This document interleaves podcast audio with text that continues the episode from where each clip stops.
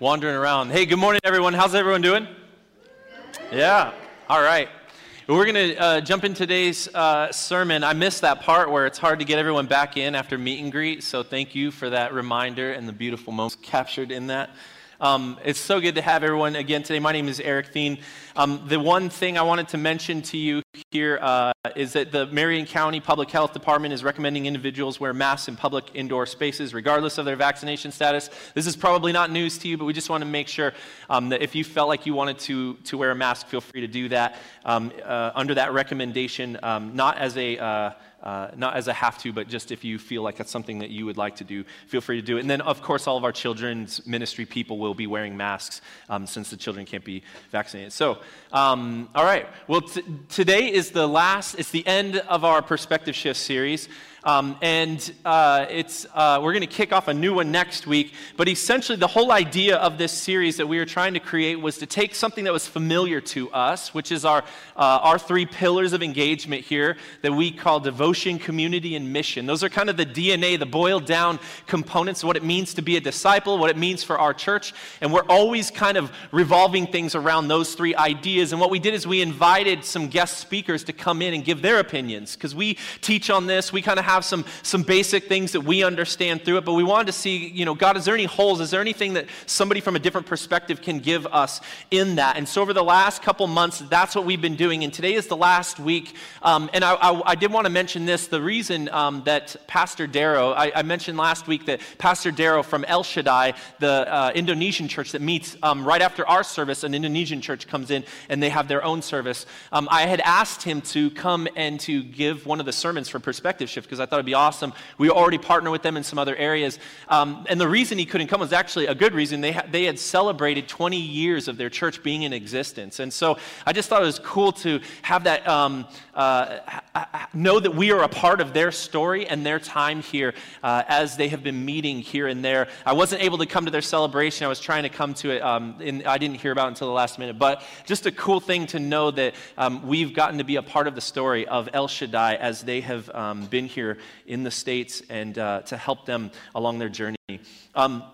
So, today is the last one, and I'm going to talk about mission. And what I want to do today is pretty basic in terms of uh, uh, giving you a strategy for evangelism, for mission in your household context, in your neighborhood context, in your uh, dorm context, in your apartment context, wherever that is. And the thing about what today is, is that it's a strategy that overseas missionaries use pretty consistently. It's, it's a fairly well known thing that we use and, and equip and, and send people overseas to use, but we don't often use use it in our own backyard. I know this as the Luke 10 principle. Um, and so, if you want to go ahead and open up your Bibles to Luke 10, we're going to jump into that in just a second. The first time I heard about this, though, was not from somebody going overseas or from somebody who had been overseas.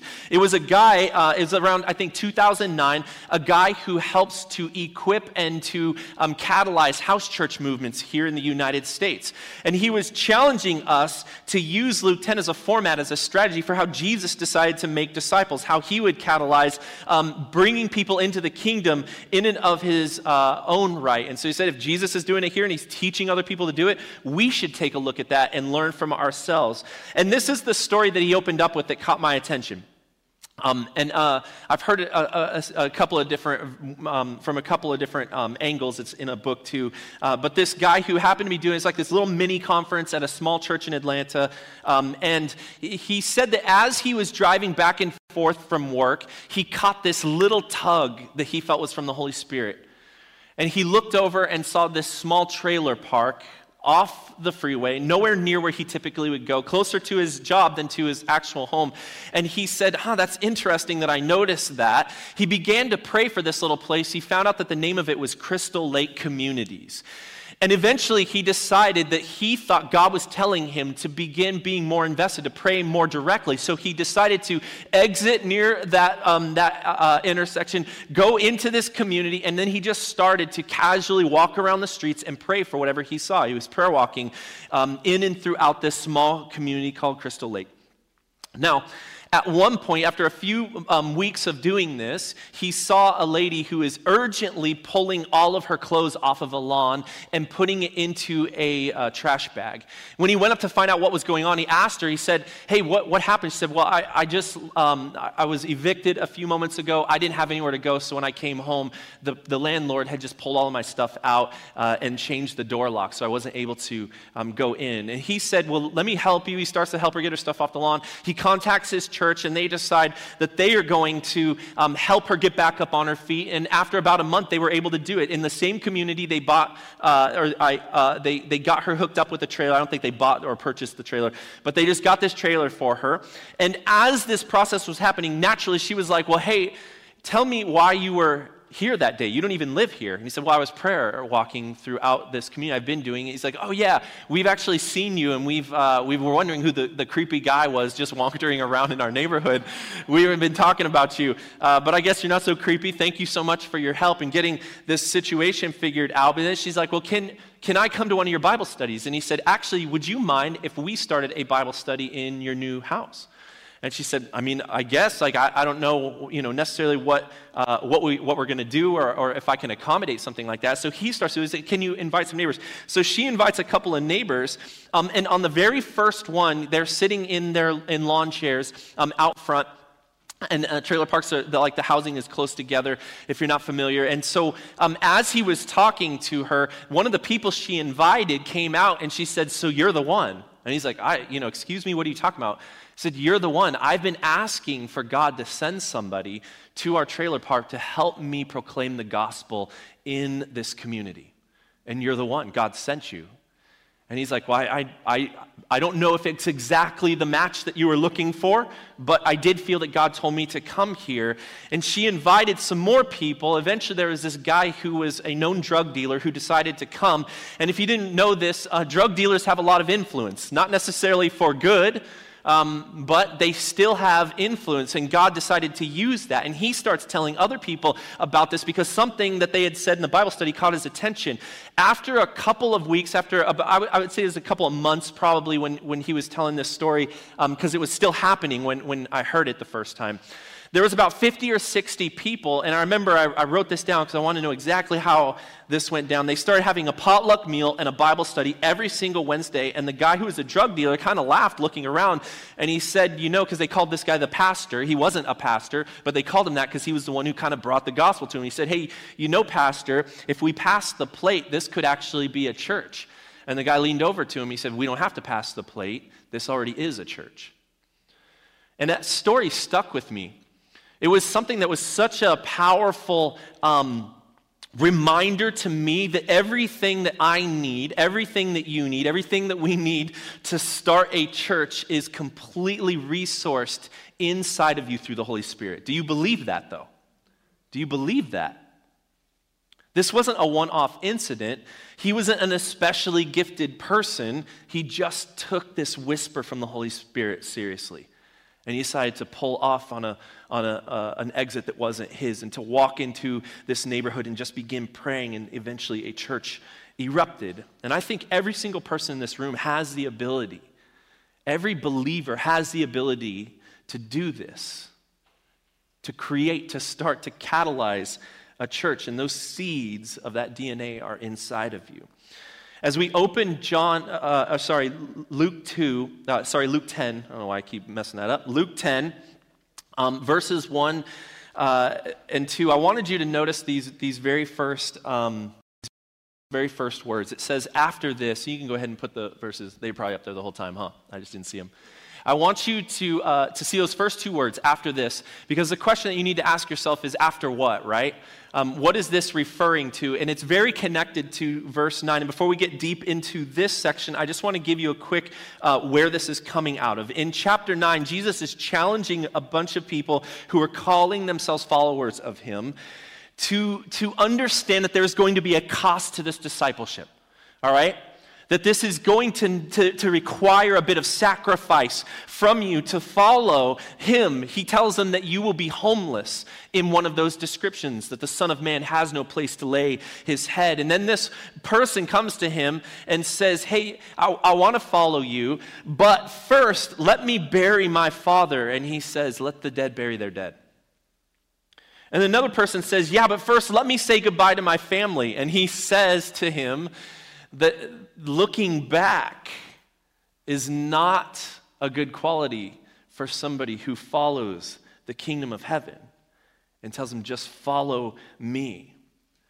Now, I think the reason I wanted to bring this up is I think it's important to know that what we're about to see erupted out of that moment a call to a kind of fellowship, a type of obedience that we rarely engage in. And I think every single one of us has our version of a yeah, but first, let me do this. So, God, can I, can I first do this, or can I have this kind of way of life, or get this thing done, have some, some established parts of my life that I've wanted to do? And whether it's money, greed, sex, power, you know, kind of the big ones that kind of pull our attention, we're always coveting other things before Jesus. Often it's just our time and where we put it, right?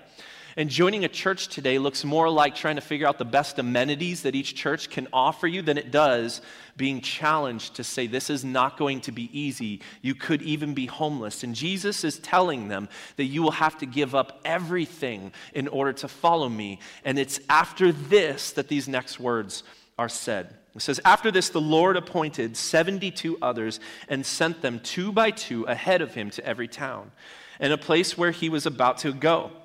He told them, The harvest is plentiful, but the workers are few.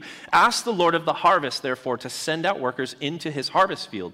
Go, I am sending you out like lambs among wolves. Do not take a purse or a bag or sandals, and do not greet anyone on the road. When you enter a house, first say peace to this house. If someone who promotes peace is there, your peace will rest on them. If not, it will return to you. Stay there, eating and drinking whatever, you get, whatever they give you, for the worker deserves his wages. Do not move around from house to house. And when you enter a town that you are welcome, eat what is offered to you. Heal the sick who are there and tell them the kingdom of God has come near you. But when you enter a town and are not welcome, go into its streets and say, Even the dust of your town we wipe from our feet as a warning to you. Yet be sure of this the kingdom of God has come near. Okay, so there's a lot to break down here, and I'm going to kind of backtrack from the beginning forward. And I want you to, to see three main things. In the midst of all we could talk about, there's three main things that I want to point out to you specifically inside of this. And at the end of today, I want to issue a challenge to us as a church as we move into this next series um, called Wildfire. And the first thing is this that God sends his people. Now, this shouldn't be new to you if you follow Jesus for any amount of time, but what I want you to see is that in this, he sends 72 others, and he's adding others as, as opposed to who. And at the beginning of chapter 9, Jesus sent the 12, and they were sent to cast out demons, to proclaim the kingdom of heaven, to heal people, and then he, in this moment, increases the amount of people he is sending to 72. And I think it's important for us to see it wasn't just the 12 elite people that were supposed to carry this gospel, he then takes some other followers. He broadens that group and says, The 72, I want you to go as well. And so follow the trajectory. First, he sends 12. Then, in a similar way, he sends out 72. And I'll tell you why similar in just a few minutes. But then we see in Matthew 28 that there is a great sending that takes place on behalf of us, of you and I, that we are followers of Jesus today because those first generations of followers of Jesus took it seriously. And so now he says, Take the kingdom of heaven to all nations, and the Great Commission then applies to us. And so we see it broadening even further to include all followers of Jesus. They didn't go alone, they went in pairs. That's always a good principle, right? You can encourage each other, be prepared together, utilize and lean on each other's giftings in there. But catch this the presence of these people was necessary, that they would go into these towns, find pockets of people who would pay attention. And through their presence, they would then proclaim the kingdom of God, the one who sent them. So there's, again, more that we could go into, but what I want you to say, and here is this, this principle that I really want you to take hold of. Um, I want you to see that Jesus tells us that the harvest is plentiful. Can you say plentiful with me? The harvest is what? Plentiful. But the workers are few. This harvest idea is incredibly important because I think our actions will usually put us in a situation where we do the opposite of that. We tend to operate as if the harvest is few and the laborers are plentiful, right?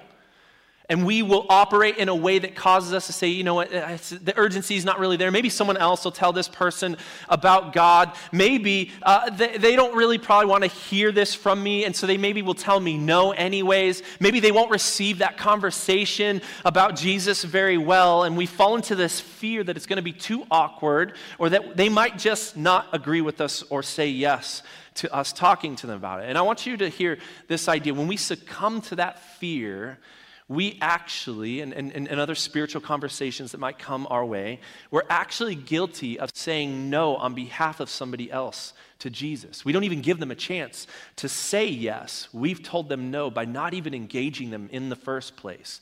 But we see that this harvest is plentiful, right?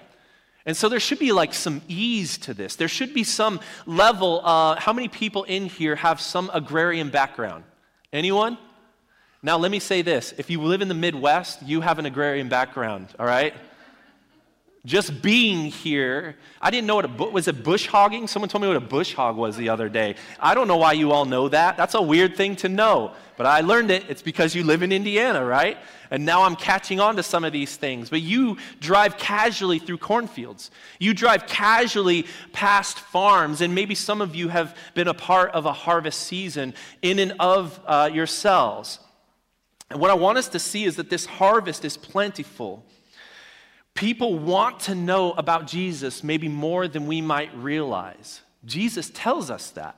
They might even be waiting or even praying for. There might be someone like the story I told earlier, where somebody is asking somebody to come in and help them proclaim the kingdom of heaven. And in this agrarian culture, he uses this metaphor very intentionally so that we would understand that when it's time to pick a harvest, do you sleep on that? We all know the answer to that, right? No.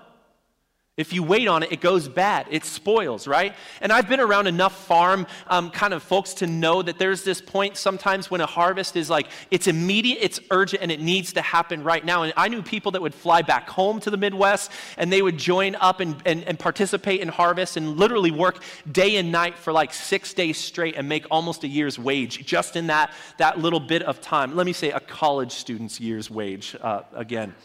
But, but you see, the, the, the, urgency is that we need to get everyone back home. I need to get all of the people. This is a, a, a moment where everyone, all hands on deck, let's get this done. And we only have about a week to get as much of it as we can before things start to go overripe or things don't quite work out the way that they are supposed to. So they worked day and night. They went back. And Jesus is telling us that the harvest, that the, the ability to tell people about Jesus is likened to this harvest that there's an urgency to it. And that he tells us people may be more ready to be picked, to be harvested, all right, than we might realize. I think that that's true. I'm guilty of this. I don't have the benefit of when people say, Hey, what's your name? I'm Eric. What do you do? Then I have to out myself, right? I don't get to hide. I just, I'm a pastor. I work for a church. But now I just kind of engage it like uh, in, in a humorous way. Like, can we still be friends? Are we like cool now that you know that I'm a pastor? And people will like clean up their language and stuff like that around me all the time.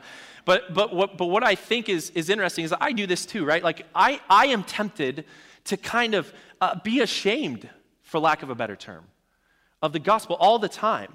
But when I take that risk, I shouldn't be. He said the harvest is ripe, but I am surprised when people are like, Yeah, can you tell me more? I'm like, oh, uh, yeah. I mean, I wasn't really prepared to have this conversation. You actually want to know about Jesus. And just in the last two weeks, um, I've been prayer walking Castleton Lakes. It's an apartment complex at 71st and Shadeland. I kind of drove through it for, uh, you know, a couple years ago um, as I first got here on a regular basis. But um, they've had a, a couple of tragedies take place inside of that area. And so I've been prayer walking and meeting people in there.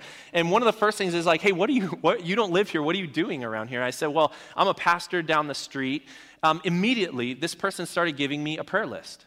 Michael, he was fishing in the lake.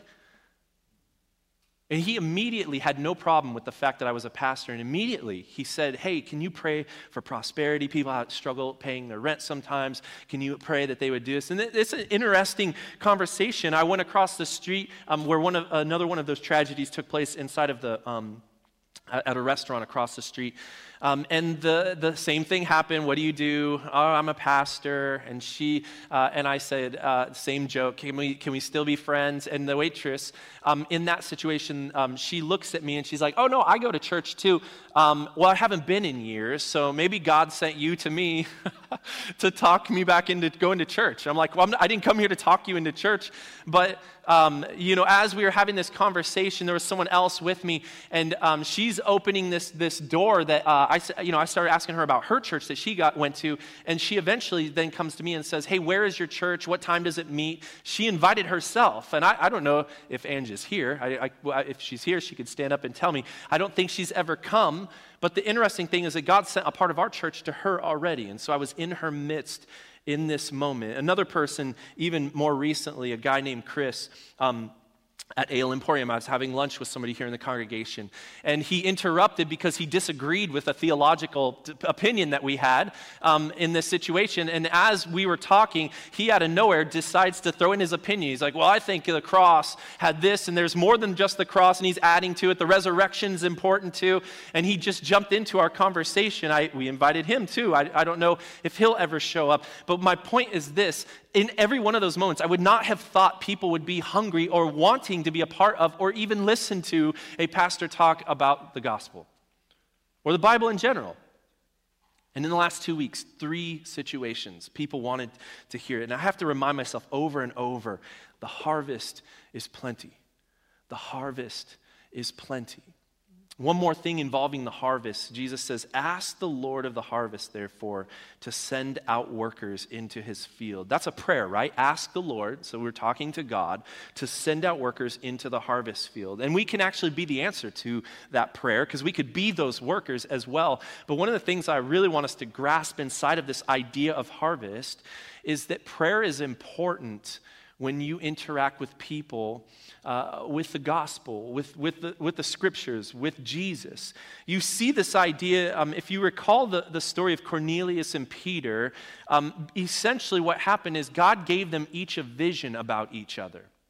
They didn't know each other before that. They give, they're, they're in their moments of interactive prayer with God. He is speaking with them, and they, without knowing each other, are led to interact and to engage. And as a result, the gospel opens up into the Gentile world in a completely new way. In the context of mission, prayer is incredibly important. Doors can be opened without us even being, uh, without us even having been made aware of it. And it took that moment of boldness, that step of faith to say, okay, I'm gonna, I'm gonna act on this thing that I think I'm hearing, that I think the Holy Spirit might be doing. And so what ends up happening is this immediate, this beautiful Holy Spirit interaction.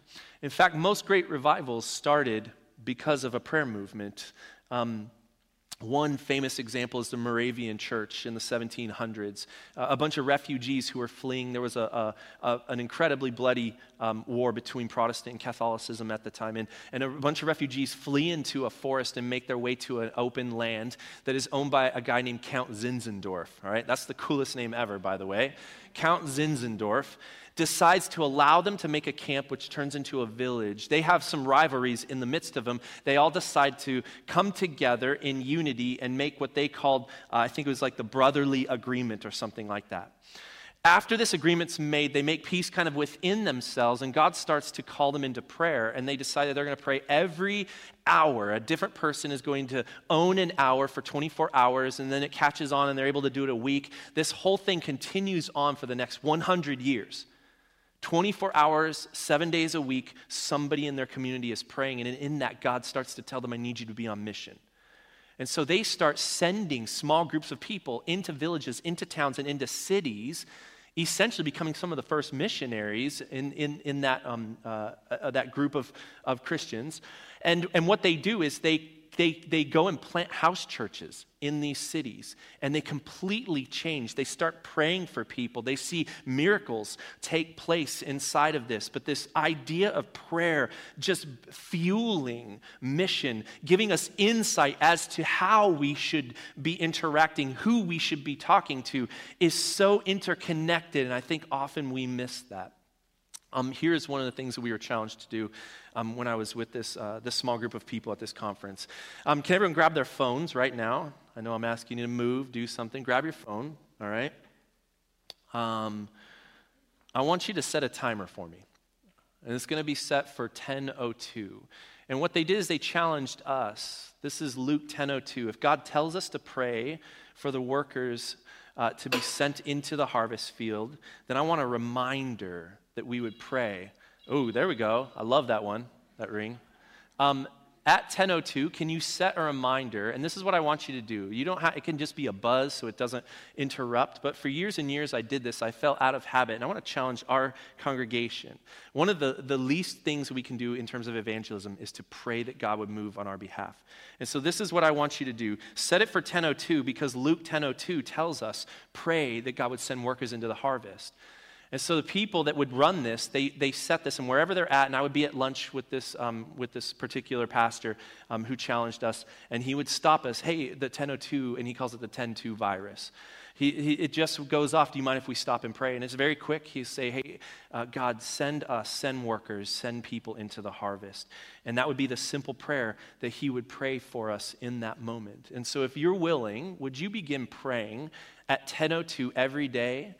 That God would send workers into the harvest. Now, I'm going to know next week whether you did it or you didn't, because at 10:02, I should see a lot of alarms going off in this.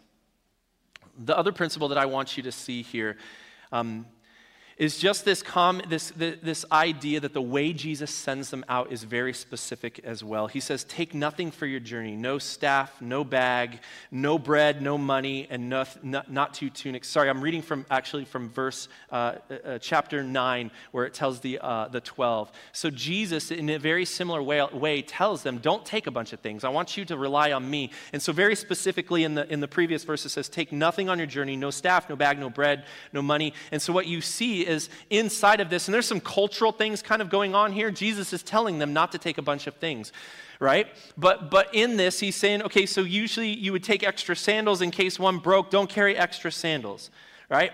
Don't bring any money because I want you to rely on God's provision through the generosity and the strangers in the places that they're going to travel. Huh, that's interesting. Eat what is offered to you. So often they're engaging with other cultures. They're having to work with people that aren't uh, uh, preparing their food in kosher ways. And then they have to, even in some situations, they're, they're, uh, uh, they're sacrificing the meat to idols. And so what they have to do in this situation is to kind of put that aside for the sake of mission. And just whatever someone puts in front of you, I want you to eat. Don't greet anyone along the way.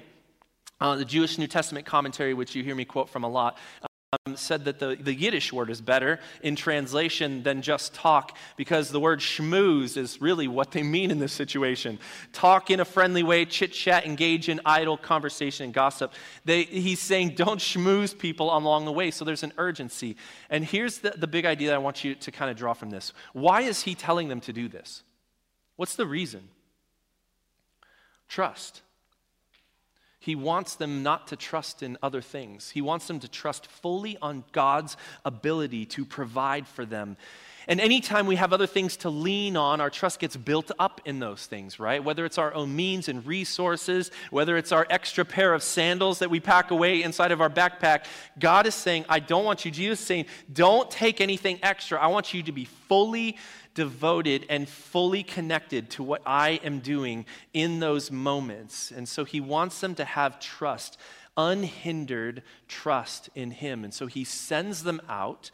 He says, I want you to trust me. And then finally, he says this I want you to identify a person of peace. And this is what it says when you enter a house, first say peace to this house. If someone promotes peace there, your peace will rest on us. There's an exchange of peace together.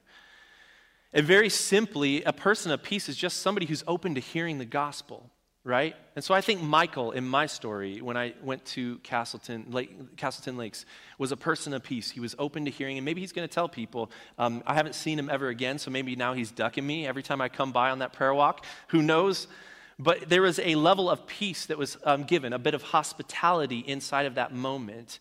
Um, Neil Cole, who's a house church practitioner, says a person of peace is defined by three things. They're a person of receptivity, they're open to hearing the message. They're a peace, person of relational connection to the community that you find them in, right? They have an oikos or a household or a people, pocket of people that they connect with. And then third, they're a people of reputation. They possess a reputation, whether good or bad. It can both be leveraged for the kingdom and for the gospel. Now, maybe you know someone that's really good at that. In fact, if you look at the scriptures, you see a demon possessed man who then gets his life turned around and tells the Decapolis. You see a woman at the well who goes and tells everything that Jesus said to him, to, to, to her, to the people in that area. We see Cornelius and Lydia. All of these people are good examples of a person of peace. Um, and, and, uh, and, and my, my hope for us, um, uh, I'm kind of trying to summarize now because I realize what time it is after our awesome day of celebrating kids. um, that's correct. Is it 11:14 right now? Woo! This might need to be a two parter, you all. I don't think I can summarize this. Um, here, this is, this, is, um, this is the way I want us, I want us to end today. Um, this is my challenge to you. I want to ask you all to begin prayer walking your neighborhoods, prayer walking your apartment complexes, becoming a people that is out in your community. And many of you do this, you're already on walks, you're always doing these things, but I want you to add prayer to that. I want you to begin walking around and asking Jesus very specifically God, who do you want me to talk to? Who is the person of peace that I need to be engaging with? Who is it here that is praying for somebody to talk to them about God? Who is it here that needs guidance? Who is it that needs to be served, like the lady who was sitting out in the front yard with her clothes strewn about? And I want you to begin prayer walking very intentionally, asking Jesus to open up moments for you to speak about the gospel. I want you to prayer walk in ways that, that, uh, that, that maybe you'll have to even say, hey, I'm going to take my calendar, I'm going to block away an hour every single week so that it's prioritized in the way that Jesus asks us to be prioritizing Him. Maybe you can do it in your going. Maybe you can do it at the soccer field if you have kids and they're in soccer. But, but what my point is, I want you to begin identifying a people to be focused on praying for in some sort of scheduled way and I think the easiest way is just to begin prayer walking wherever you're at. If you've never done it, I can give you all kinds of tips. I talk out loud. I probably look like, um, you know, like someone who's uh, uh, lost it a little bit as I'm walking around. But the, but the idea that I want us to do is to engage this in a way that is very intentional. It begins to say, okay, God, where do you want a church to erupt? To expect that people, that the harvest is ripe, that people are wanting to hear more and more about it. And if they ask you to, to tell them more, be willing to walk into that, to have those conversations. As you pray, listen to God and ask Him, God, what might you be telling? What pictures might you be giving me? Where should I be interacting? What are the things that you want me to do? Be willing to step out of your comfort zone because God might ask you to go and to do and to be something that you weren't expecting for it to be. Pray for the good of your neighbors. Michael asked me to pray for prosperity. That didn't come from nowhere. He needs something. Create, allow your prayer walks to create natural conversations. If someone starts talking to you, allow that to be okay. And say, hey, is there anything I can pray for you for? That's an easy way to start a spiritual conversation. Take courage. Don't be ashamed. And don't be surprised if God begins to move, even supernaturally so, inside of your midst. And I'll, I'll make this a quick one. I wanted you to hear this last um, story. Um, in our last church, uh, we asked our house church, we call them community groups, um, but I ran them very similar to the way we do house churches. We asked our house church, send us. Um, we want you to pray over us and send us like missionaries into a new um, uh, uh, neighborhood that we were moving into. And so they, they, they did that. Um, and, it, and it was like maybe, maybe we are acting out of formality, I don't know. But it, then one night they said, Eric and Emily, sit in the middle. We are going to pray over you, and we are going to send you. We are your sending church, And we want you to start a new house church in this new neighborhood. And so that's exactly what happened. We started prayer walking each other's neighborhoods. And I would extend that challenge to us. If you're in a house church, prayer walk each other's neighborhoods. And then they said, we're not just going to do that, we're going to resource it. Sounded like um, it would be fun to do a, a movie night in your cul de sac. Let's help you pop popcorn for that. Let's actually uh, come over there and hang out with you. And it didn't take but a couple of weeks before three or four families started to hang out with us. And when they found I was a part of a church, they asked me to do a Bible study because I'm a pastor, right? It didn't take long it happened way faster than I thought it would. And it was a mini version of what we do all the time in this large scale capacity, right? We send people overseas and we do all those things. I want us to be sent people. I want us to go into our neighborhoods for the good of those neighborhoods and that the gospel would be proclaimed. After a couple of weeks, we're having these Bible studies, and there was a lady there who told me, I will never, I will ne- don't ask me, I will never, ever go through the doors of your church. Now, what she didn't realize is she, she didn't have to. I came to her. I was right next door, and when things fell out in her life, we were the place that she came to. She knocked on our door when she needed help with her grandson because her daughter had to be, had to be taken away. When the, when, the, when the needs arise, we were the person in her life to be able to help her. And then when the Bible study stopped for the summer, she was the one knocking on my door. Hey, when are we going to start that Bible study up again? It was, it was people who, who had walked away from the church and said, I'm, I can't get back in. I was too hurt. And they started to join us. Three or four families consistently for a couple of years joining us because we took seriously this idea that God might want to send us to our neighborhoods. And so let me, let me close up. I know, again, thank you for sticking with me. I know the time we're pressing it, but um, I want us to be sent people into our neighborhoods. I think it's time for us to take that next step into that mode, to be bold, to be unashamed, to pray, to ask God to work supernaturally, and to believe that He actually will work supernaturally. You said it at the beginning. Do you have everything that is, that is necessary to plant a church in your neighborhood? Most of you agreed yes. I believe you. And I believe the Holy Spirit wants to start what we would consider a house church networking itself throughout Indianapolis. Maybe those people will come here, maybe they won't. But people will certainly come to know Jesus because the front doors of Common Ground Northeast came to them and proclaimed the gospel. Let me pray over y'all. and invite the band to go ahead and come up as we, um, as we close up today. Uh, but I want to pray specifically these words that I just asked you to pray. Yes, Lord. Um, the harvest is ripe and the laborers are few. And so, God, I pray that we would answer that prayer and become the living embodiment of those sent. God, could we be a rescue when someone needs rescue? Could we be a friend when somebody needs a friend? Could we just be a presence inside of our schools and our neighborhoods and our apartment complexes and our jobs and the places that we hang out, God? That the, that the Luke 10 principle of finding a person of peace and identifying and praying for that, of believing that people are hungry for you, God, would you put that deep inside of us with a kind of urgency that says, don't even look back?